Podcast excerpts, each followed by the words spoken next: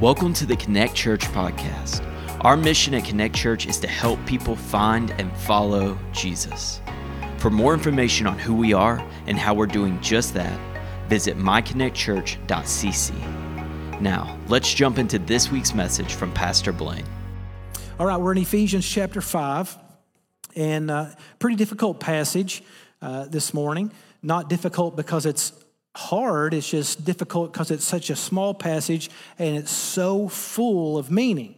And, uh, and so I hope that you have already, in preparation for the message, uh, processed through it this week as you went through Connect 20 and the, the principles and the proclamations that the scripture has made in regard to this passage, that you're keeping up with that as well. So uh, if, if you haven't, let me very quickly catch you up. It, the, the letter to the Ephesians, these uh, uh, Gentile Christians in Ephesus uh, really is split right down the middle. And, uh, and, and the first three chapters have to do with more of the doctrine, whereas the last four, five, and six have to do with our duty. So you, you, we say, and we kind of break this down in a lot of different ways, and it's kind of cute and clever. But the first three chapters is the root, and the last three chapters is the fruit. All right, so it's why it matters and then what it produces, right? We, we talk about spirit, and if you can think back, and if you're not caught up, I encourage you to go back and listen because context in the book of Ephesians is everything. It's like this continuation. It's not start and stop thoughts. It's because this thought, then this thought, and because this thought, it just constantly is building. And so if, if you're not building with it, it might just be good advice. But uh, you know, you talk about spiritual wealth, but now we're talking about the spiritual walk. We talk about who we are positionally in Christ, but now we're talking about the practice of what it looks like for Christ in us. The first three chapters is what is kind of from God's vantage point of what God sees. Now we're talking about what the world sees. We talk about we in Christ in the first three chapters, but it's talking about Christ in us the last three chapters. We're talking about belief and blessings and how that gives birth to behavior. And so the book of Ephesians is a really good balance of Paul's writing and also of James's writing, which is faith without works is dead. So, so Paul is talking about how important our faith is positionally, but that our faith does produce works. It produces not just things we do with our hands, it produces attitudes and emotions and those sorts of things that we can gauge.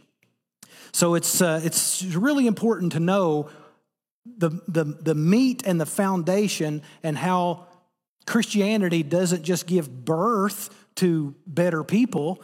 You know, it's Christ in us as we open ourselves to obedi- obedience to Him that begins to produce Christ likeness in us. So, Ephesians chapter 5, we're coming to verse 18. And it says there, and, now, and is an important word. And means there's connective tissue involved.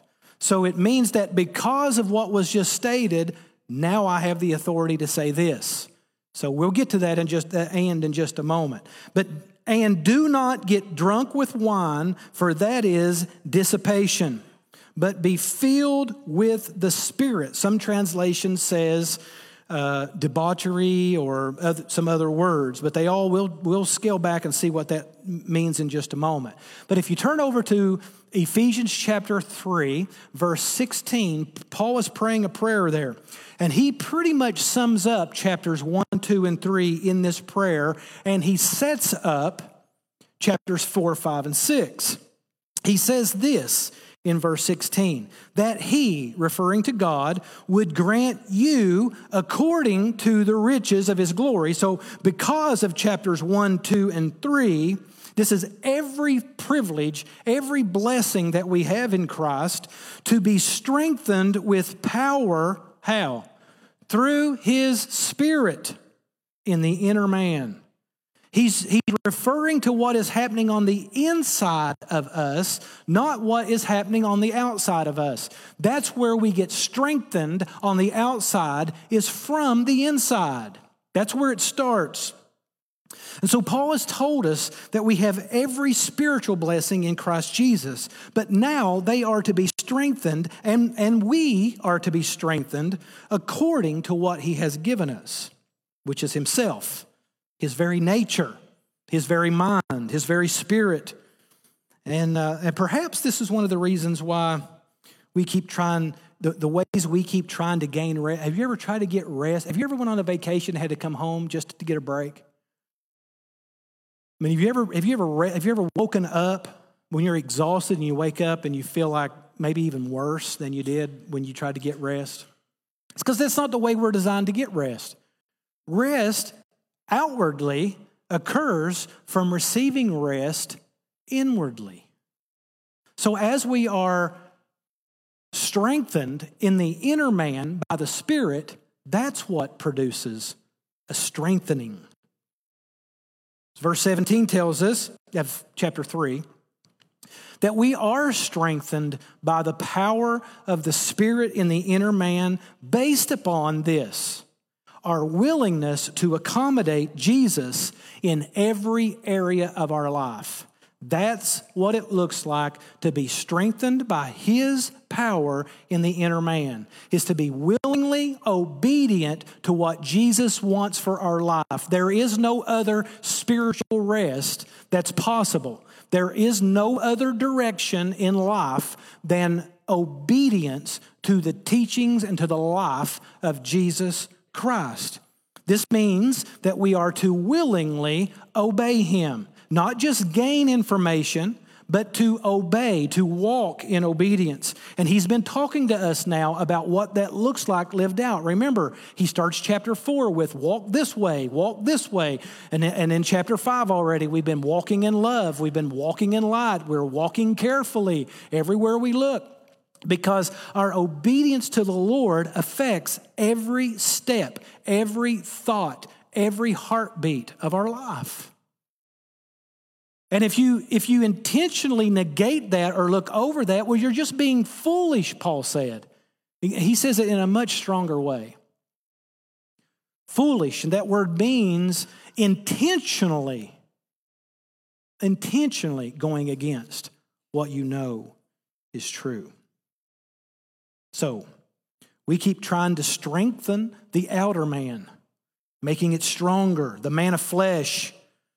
But this thought begins to permeate the whole rest of the book. And it, it already tells us how, but the, the letter then gives us practical illustration. So, this is how you know if you are being strengthened in the inner man by the, by the Spirit.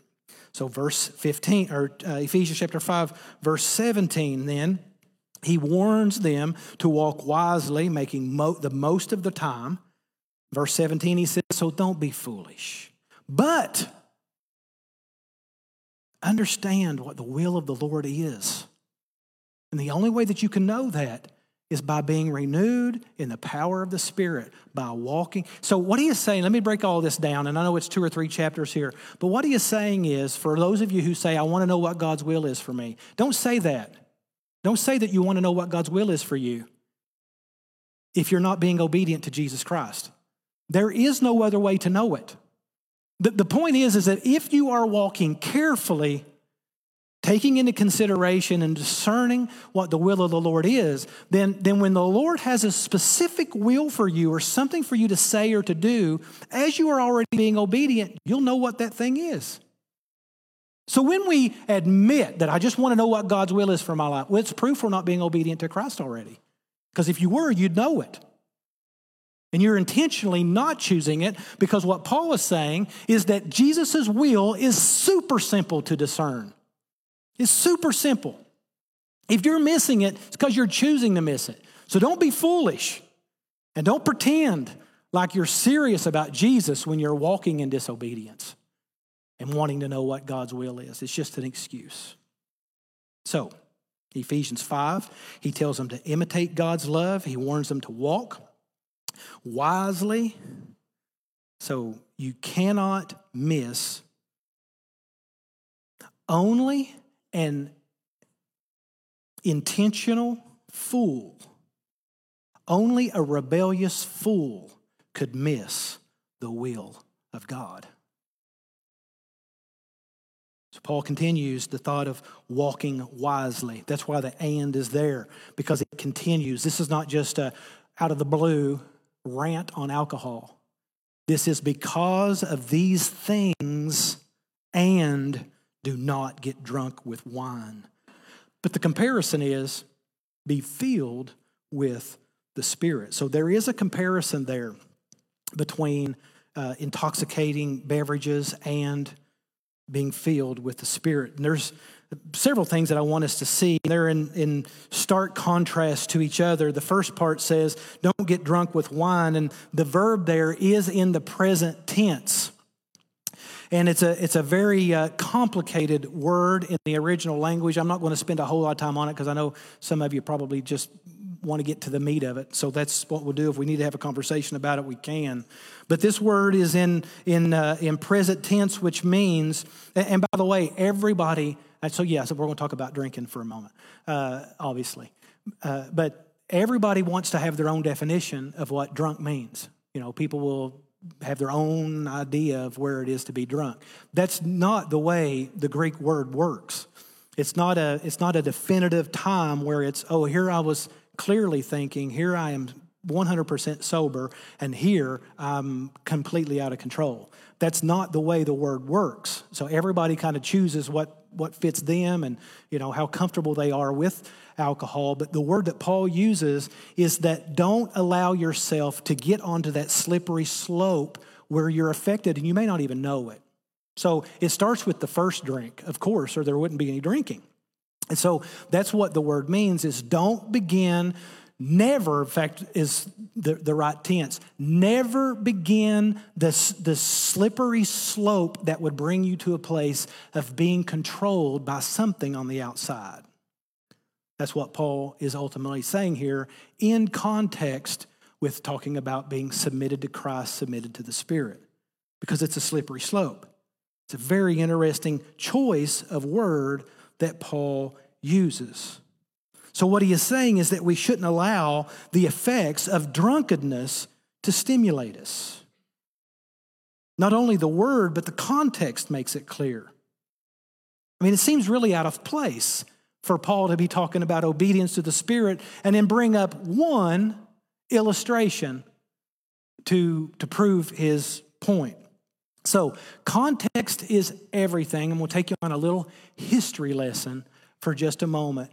Remember who Paul is writing to. Paul is writing to Gentile Christians living where? Look at the top of the page Ephesus. Yeah, this is first generation Christians. They're not living in somebody else's legacy. Paul's had to teach them from the ground up of who they are positionally in Christ and what that's going to look like in their day to day life. So, drunkenness is a word during Paul's day, much different than, again, the way we typically use it today, but it was used in religious circles. As a matter of fact, they thought drunkenness was a means of communicating with the spirits, their, their gods. So, in worshiping their gods in the pagan temples uh, during, during those days, they would begin by drinking wine. But for the purpose of not pleasure or entertainment, but so that they could lose their mind in some slippery slope and start having some communion with, with their gods. The drunker they got, the more they would act in all kinds of wild ways. And because of the crowd, I'm not going to get into all of that, but I'll leave, leave that thought there. But they thought that when they got into that state of mind of relaxation, of rest, of communion, of one another, of, you know, of just kind of all melting in together, that they would get into this state of mind. It's very similar to the way many cultures still practice this, they just don't know the origin. Some of the reasons why some of the Native Americans would smoke certain things, and that's when they would have their visions and, and, and ideas in the communion with God. Is when you get into this new agey, euphoric communion, this outer experience, spiritual experience, and God would really begin to speak and show you things and give you visions and, and ideas. So, this is what Paul directly is referring to, and that's why to this day alcohol is compared to drinking spirits. Now, the pagan cults of Paul's day and the pagan temples of that day were filled with this kind of idolatry everywhere you looked immorality, debauchery. So, let me give you an example. Remember, Ephesus. Ephesus was known for the Greek temple to Artemis. Artemis, in fact, the temple to Artemis was one of the seven wonders of the ancient world. Ephesus was a big deal. People would come from all over. But there was another god that was worshiped there in Ephesus as well the god Dionysus.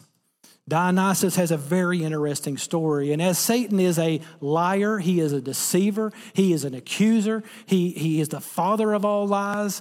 And so everything that God sets out to do or to prophesy, Satan tries to get in on the act ahead of time and provide an artificial substitute.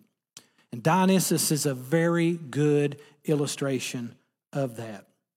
So, I'm going to I'm going to tell you the story so you can know who these people used to worship. It's very important for you to know how the Ephesians worshiped just a couple of years ago.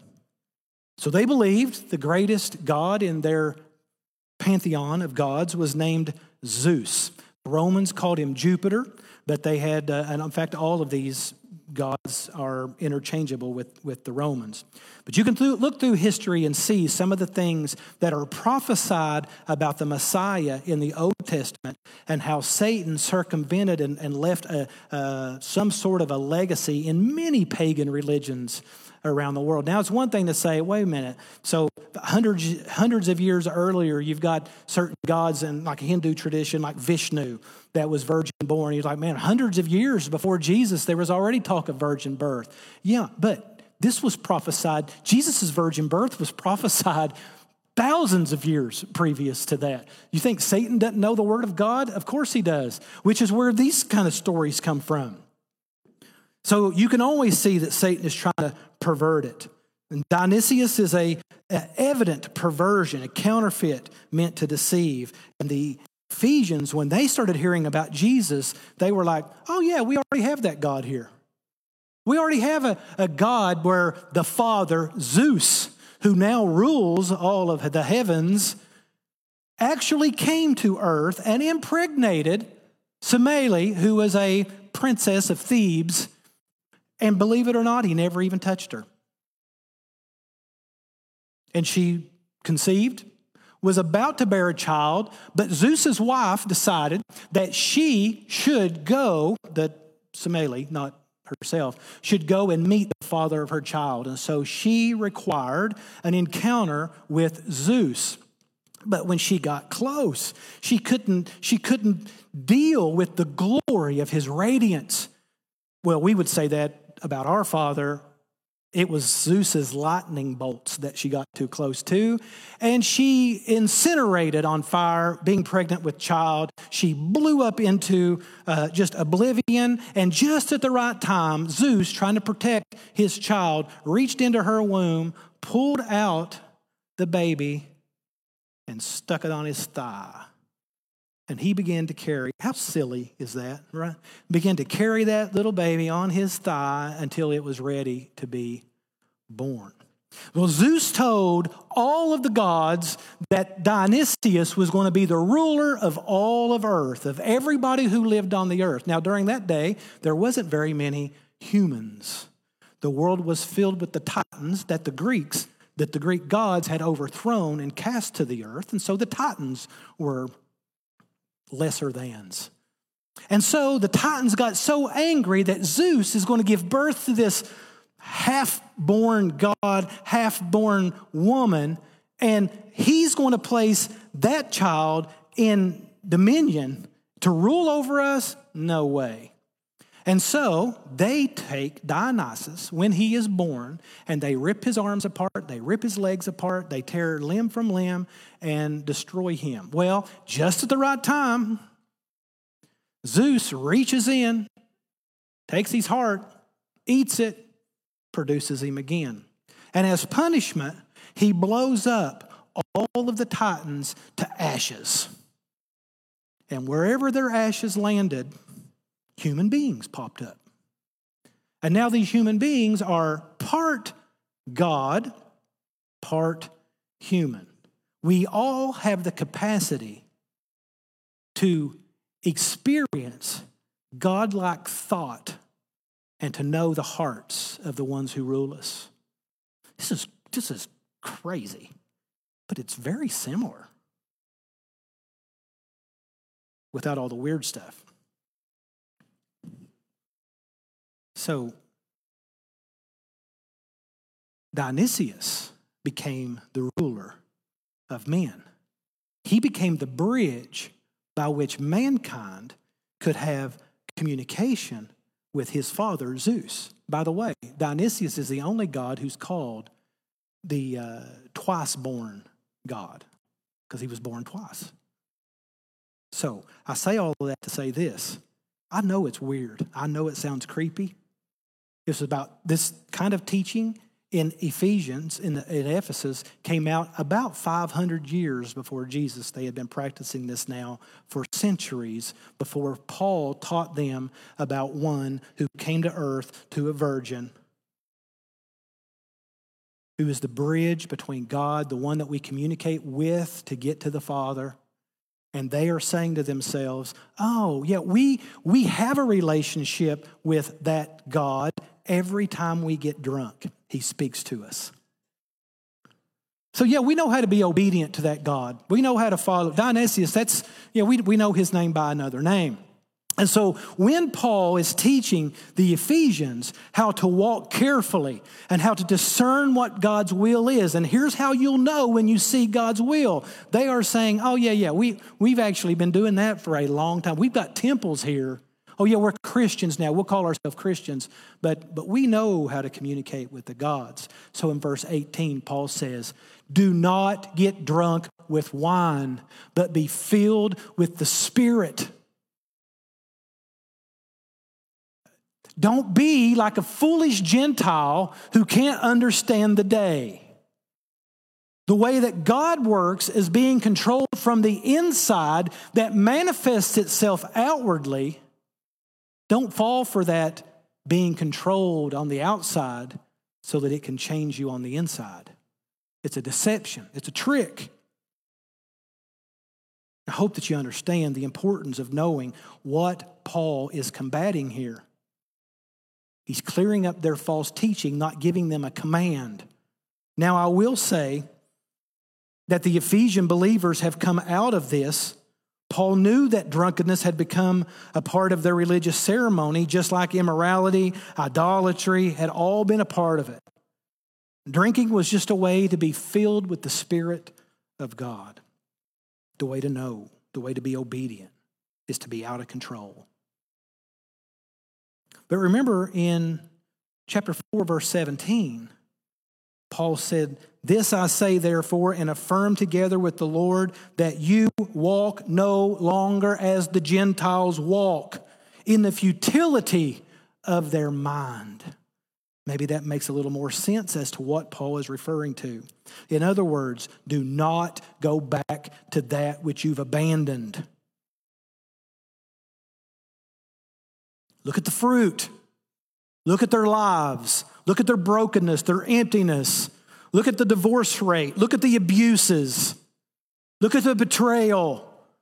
Look at the sexual immorality. Look at the idolatry. Don't go back to that because that will always produce that. And you may say, well, it doesn't every time. Well, it may not every time, but it does produce that. Paul knew that it was going to be a temptation. Paul knew that they were going to get desperate. And anytime you get desperate, you begin to revert back to what you used to do. So he brought them the present tense command of don't drop your guard. Because the Gentiles are watching, and you need to show them a better way of knowing obedience to Christ. We do not ascend to God. He's already descended to us.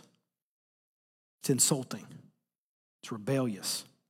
He has sent His Spirit to live in us. God is in us. We don't need anything on the outside to give us what the inside already promises. We have everything on the inside to control us.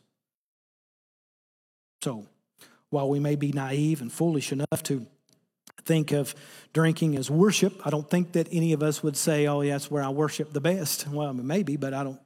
I don't think we're that foolish.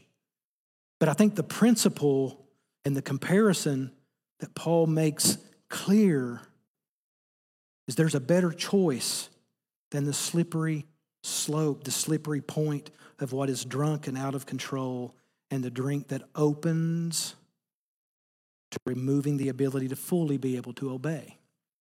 This is only one. I mean, I don't think that this is the test verse to say, don't.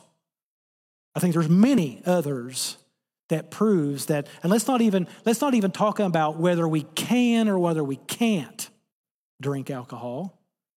Let's talk about for the disciple. The question is, what can I get away with? The question for a disciple should be, what gives God the most glory? That's the question that we should be asking. Everybody wants to know, can a Christian drink? What difference does it make? There's a lot of things Christians could do that they might not should do.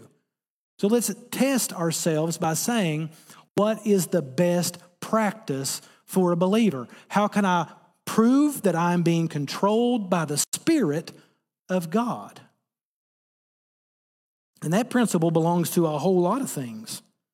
So I go back to, and going to, I'm going to read all of it, unless I need to. I just don't, I don't know that I need to. Number uh, Deuteronomy, hmm, Leviticus chapter eight. Leviticus chapter 8, uh, and you can turn over there if you would like, but Aaron is the high priest. And being the high priest, he has pretty specific roles and rules in order to perform the role of the high priest to intercede on behalf of the people, to minister to them. So every descendant of Aaron then begins to be, as the, the Levites, they are priests. That entire tribe are priests. And so Aaron has two sons, Nadab and Abihu, and they are being ordained into the priesthood in Leviticus chapter 8. Now, there is a, in, in chapter 9 of Leviticus, is a first sort of ceremony of sacrifice. And so they go into the temple and they, they watch Aaron performing the duties. And at the end of the sacrifice, the fire that Aaron produces for the sacrifice, it comes out among the people and they watch the Spirit of God work in the sacrifice, and the people are oohing and awing, and they are just, wow, this is the, kind of the first time they've ever seen anything like this before. And Nadab and Abihu are like, that's right, that's going to be my job real soon. Chapter 10. Chapter 10, Nadab and Abihu go in before the Lord, before the altar of the Lord, and they make what the scriptures say profane fire. Profane just simply means they made it, they made it in a way that God told them not. They didn't do it the way God told them to do it. How did they do it? Doesn't matter. They were disobedient. They were doing spiritual things in a disobedient way. And the Bible says, whenever they lit the fire and they were watching and they were waiting for the applause of the people and the oohing and the awing, they dropped dead. Now, I don't know exactly what their motivations were, but in that same chapter, the Lord came to Moses and told Moses, You better tell Aaron he better not grieve this because they knew better.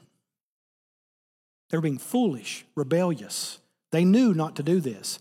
So don't you hang your head low and don't you be all sad. You need to say, That's exactly what happens when you disobey God. So you're the priest. You set the standard, Aaron. But the Lord then shows up to Aaron himself. This is the first time the Lord spoke to Aaron after his sons have dropped dead in the temple. And here is what was said Leviticus chapter 10, verse 8. And the Lord spoke to Aaron, saying, Drink no wine or strong drink, you or your sons with you, when you go into the tent of meeting, lest you die. So when you're going into the presence of the Lord, when you're going into the temple, don't drink. Here's what he says lest you die. It shall be a statute forever throughout your generations. You are, and here's why you are to distinguish between the holy and the common. and between the unclean and the clean. And you are to what? Teach the people of Israel all the statutes that the Lord has spoken to them by Moses. Now, when you couple this, so, so what, what God is telling Aaron is when you're going in to perform spiritual service, you'd better make sure that you're clear minded. He doesn't say don't get drunk, he says drink no wine because you're about to go perform a ceremony or a service where you need to know the difference between holy and common things. Now, simple enough, we're not high priests. But in 1 Peter chapter 2 verse 9, Peter said, "Now that we are the temple, we are the dwelling place of the Holy Spirit, but you are a chosen race, a royal priesthood, a holy nation, a people for his own possession. Listen here, it's the same, it's the same thing that he gave to priests, that you may proclaim the excellencies of him who called you out of darkness into his marvelous light.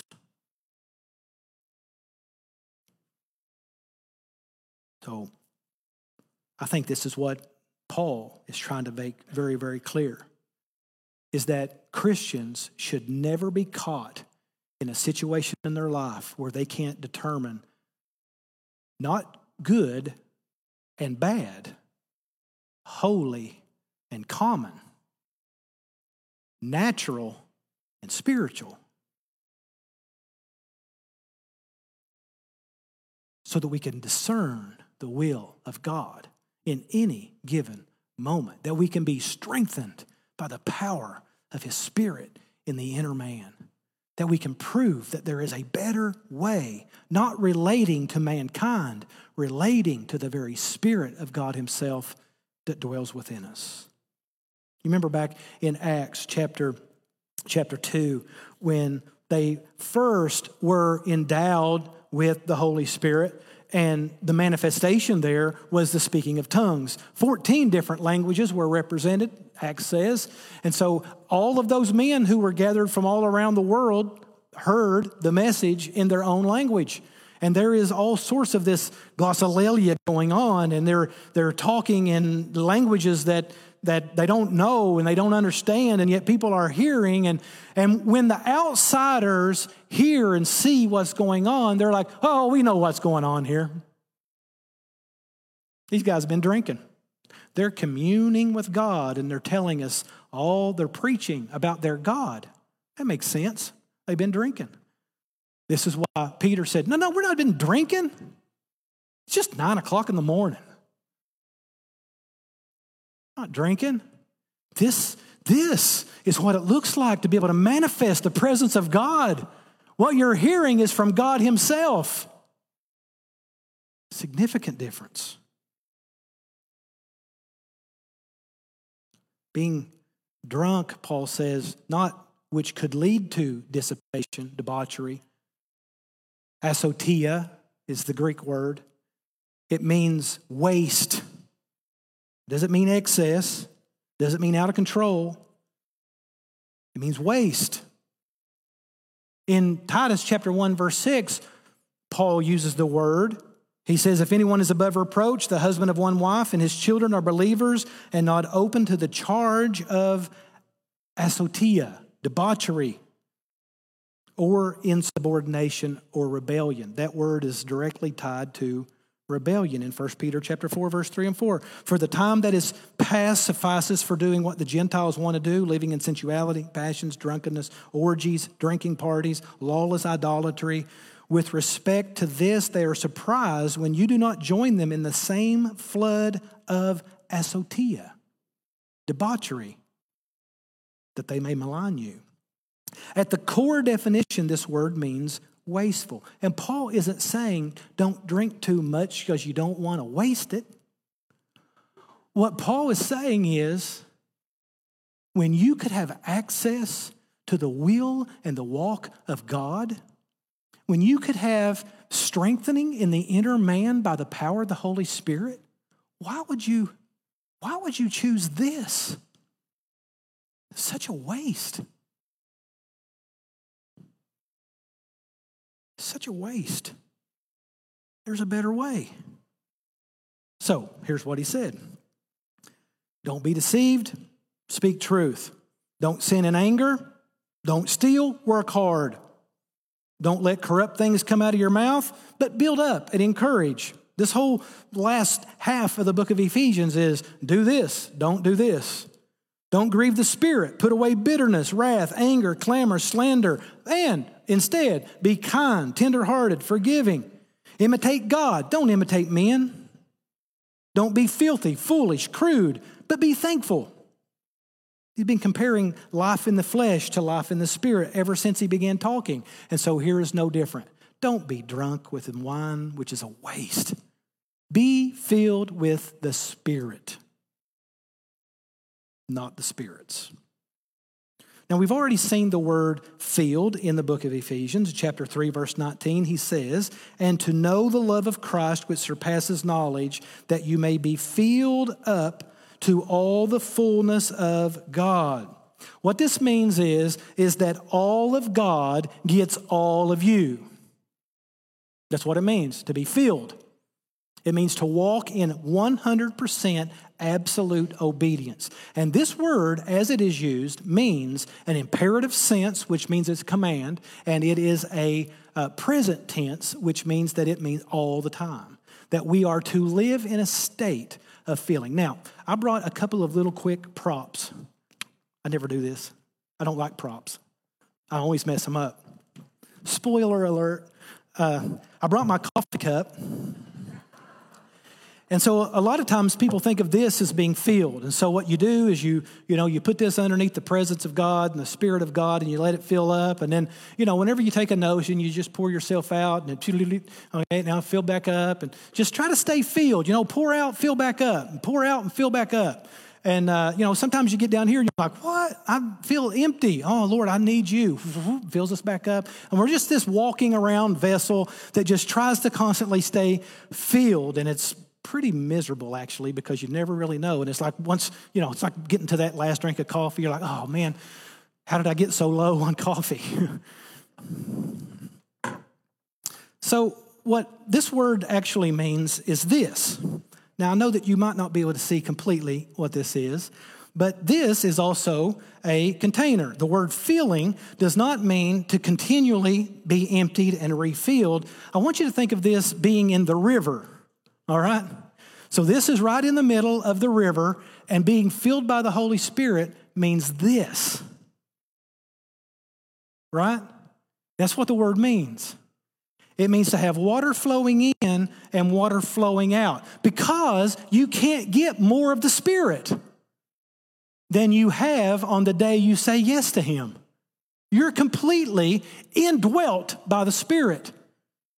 You have received the washing and the purification that you have the Holy Spirit. It's not about dripping out the Holy Spirit and putting some more back in and losing some and gaining some. That's miserable. That's not what Christianity teaches.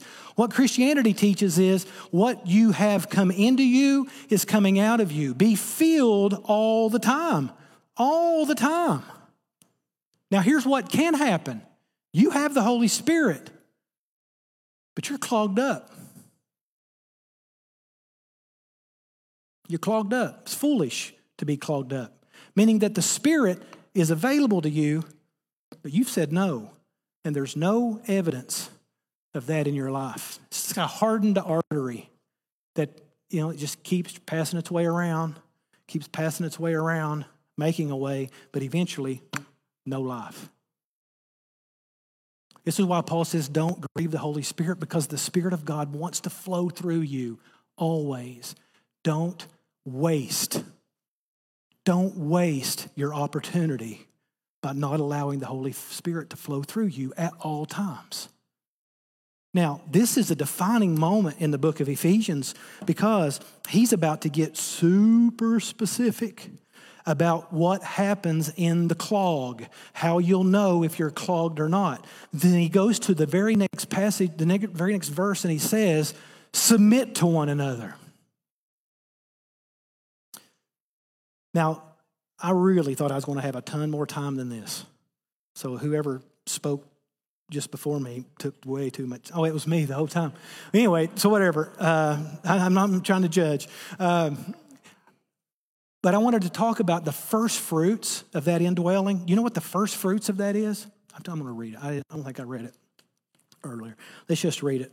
I'll make some comments. Let us go.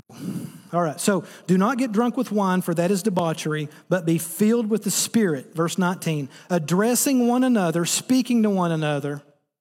That word addressing or speaking, it doesn't, it doesn't, it, it just means uh, communicating, right? To one another in psalms and hymns and spiritual songs, singing and making melody to the heart uh, to the Lord with your heart, giving thanks always and for everything to God the Father in the name of the Lord Jesus Christ, submitting to one another out of reverence for Christ. This is very powerful. So, when Paul is saying the first fruits of knowing that the power of the Spirit is flowing through you is community, speaking to one another. That's how you're going to know. Your hearts turn to each other. You're looking for the outflow. That's how you know you're not clogged up is because you're pouring yourself out. What? I'm, I'm pouring out what God is teaching me. I'm speaking to one another and I'm singing songs because every, every room of my heart is completely filled with the joy of the Lord. What happens there? Listen, I don't think we understand how important singing is to our worship. Not so we can feel something, but so that we can declare things together. Psalms, these are truths about God that we know from His Word. It's when we sing songs of truth where God has revealed things to us, we sing it back to Him. A lot of the Old Testament, for instance, would be this when we sing songs, we're singing songs that come right out of Scripture. We're singing them back to God. We agree with these things, Psalms. Hymns are also important songs, but they're more songs about God. We sing lots of songs about God. i will be honest with you, songs sung on uh, like like God's words, you know, like from God's perspective, that's not worship. We will get into all that maybe some other time. Uh, but we got to be very, very careful of what passes off as psalms and hymns and spiritual songs. We are incredibly careful as a church. We want to make sure that we're honoring the Lord in our worship. But psalms are songs of truth sung to God. Hymns are songs that we sing about God. Spiritual songs are a lot more general in that they are songs that we sing about God to one another. And we try to include all three of these types of worship songs. You got psalms are more uh, uh, praise and worship. You got hymns that are a lot more deep and rich. And then you got spiritual songs that just speak encouragement to one another. It's one of the proofs that the Holy Spirit's moving through us is that we're singing songs to each other and we're submitting to one another. It's the Holy Spirit that recreates us. He power empowers us. He flows through us first into each other. And it's our songs, our worship that blends our hearts into one. And when we recognize that we are one, we submit to one another. This is all about spiritual authority not hierarchy. By the way, this word submission, we're going to talk about that again next week if you want to read ahead. This word submission actually means to place yourself under. And it's every time that it's used, it's always in among among equal parts. There's no hierarchy in the church. Jesus Christ is the head. That's the all hierarchy we have. There's no spiritual authority where it's leaders and that's garbage. That's not, doesn't belong to God. What does belong to God is our melted hearts into one and encouraging, speaking life into each other, reminding each other of the deep spiritual truths, and that helps keep the clog free. Sometimes we see worship as just the preliminaries to something or something to make us feel good. It's not. Sometimes I think we should sing and just turn around and look at each other powerful to sit in a room where people are expressing truths to God, expressing truths about God, and speaking encouragement to one another. So, this morning, the big takeaway that I want us to have is that we need to make sure that we are empowered, powered by the Holy Spirit, that our in, inward self is giving God complete permission to lead us and to guide us and direct us that we're under His control and that there is proofs of that inward control. So, you know, we, we can do whatever we want to do with the verses themselves. I guess that's all on each one of us. But I think Paul's admonition is, is that there needs to be an inward guiding voice that helps us to discern what God wants. And that we shouldn't allow anything in our life that would get in the way of being able to hear that. Because when you do, there's going to be clogs. There's going to be clogs in your conduit that will keep you from allowing the Lord to renew you, to renew others. Let's stand together.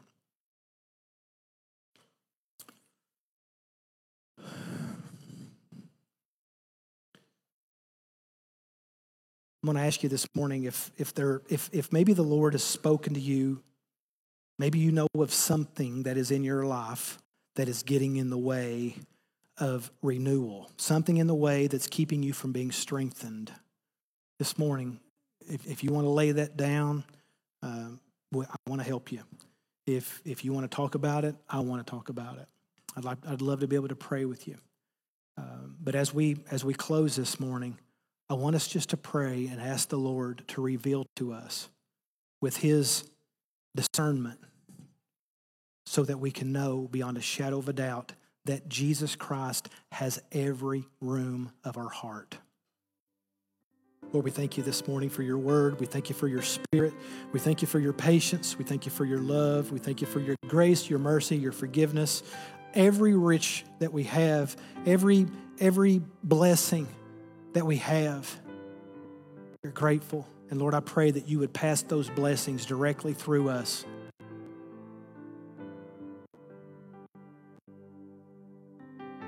I pray that you would help us to not, to, to not allow any impediment, any former way of thinking, any foolish rebellion that's in our life, any, any lie that we have believed, any deceit that we're under. I pray that you would reveal it, that we can walk in power and strength, and joy and hope. In Jesus' name we pray. Amen. If you need help finding or taking your next step, send us a message at hello at myconnectchurch.cc.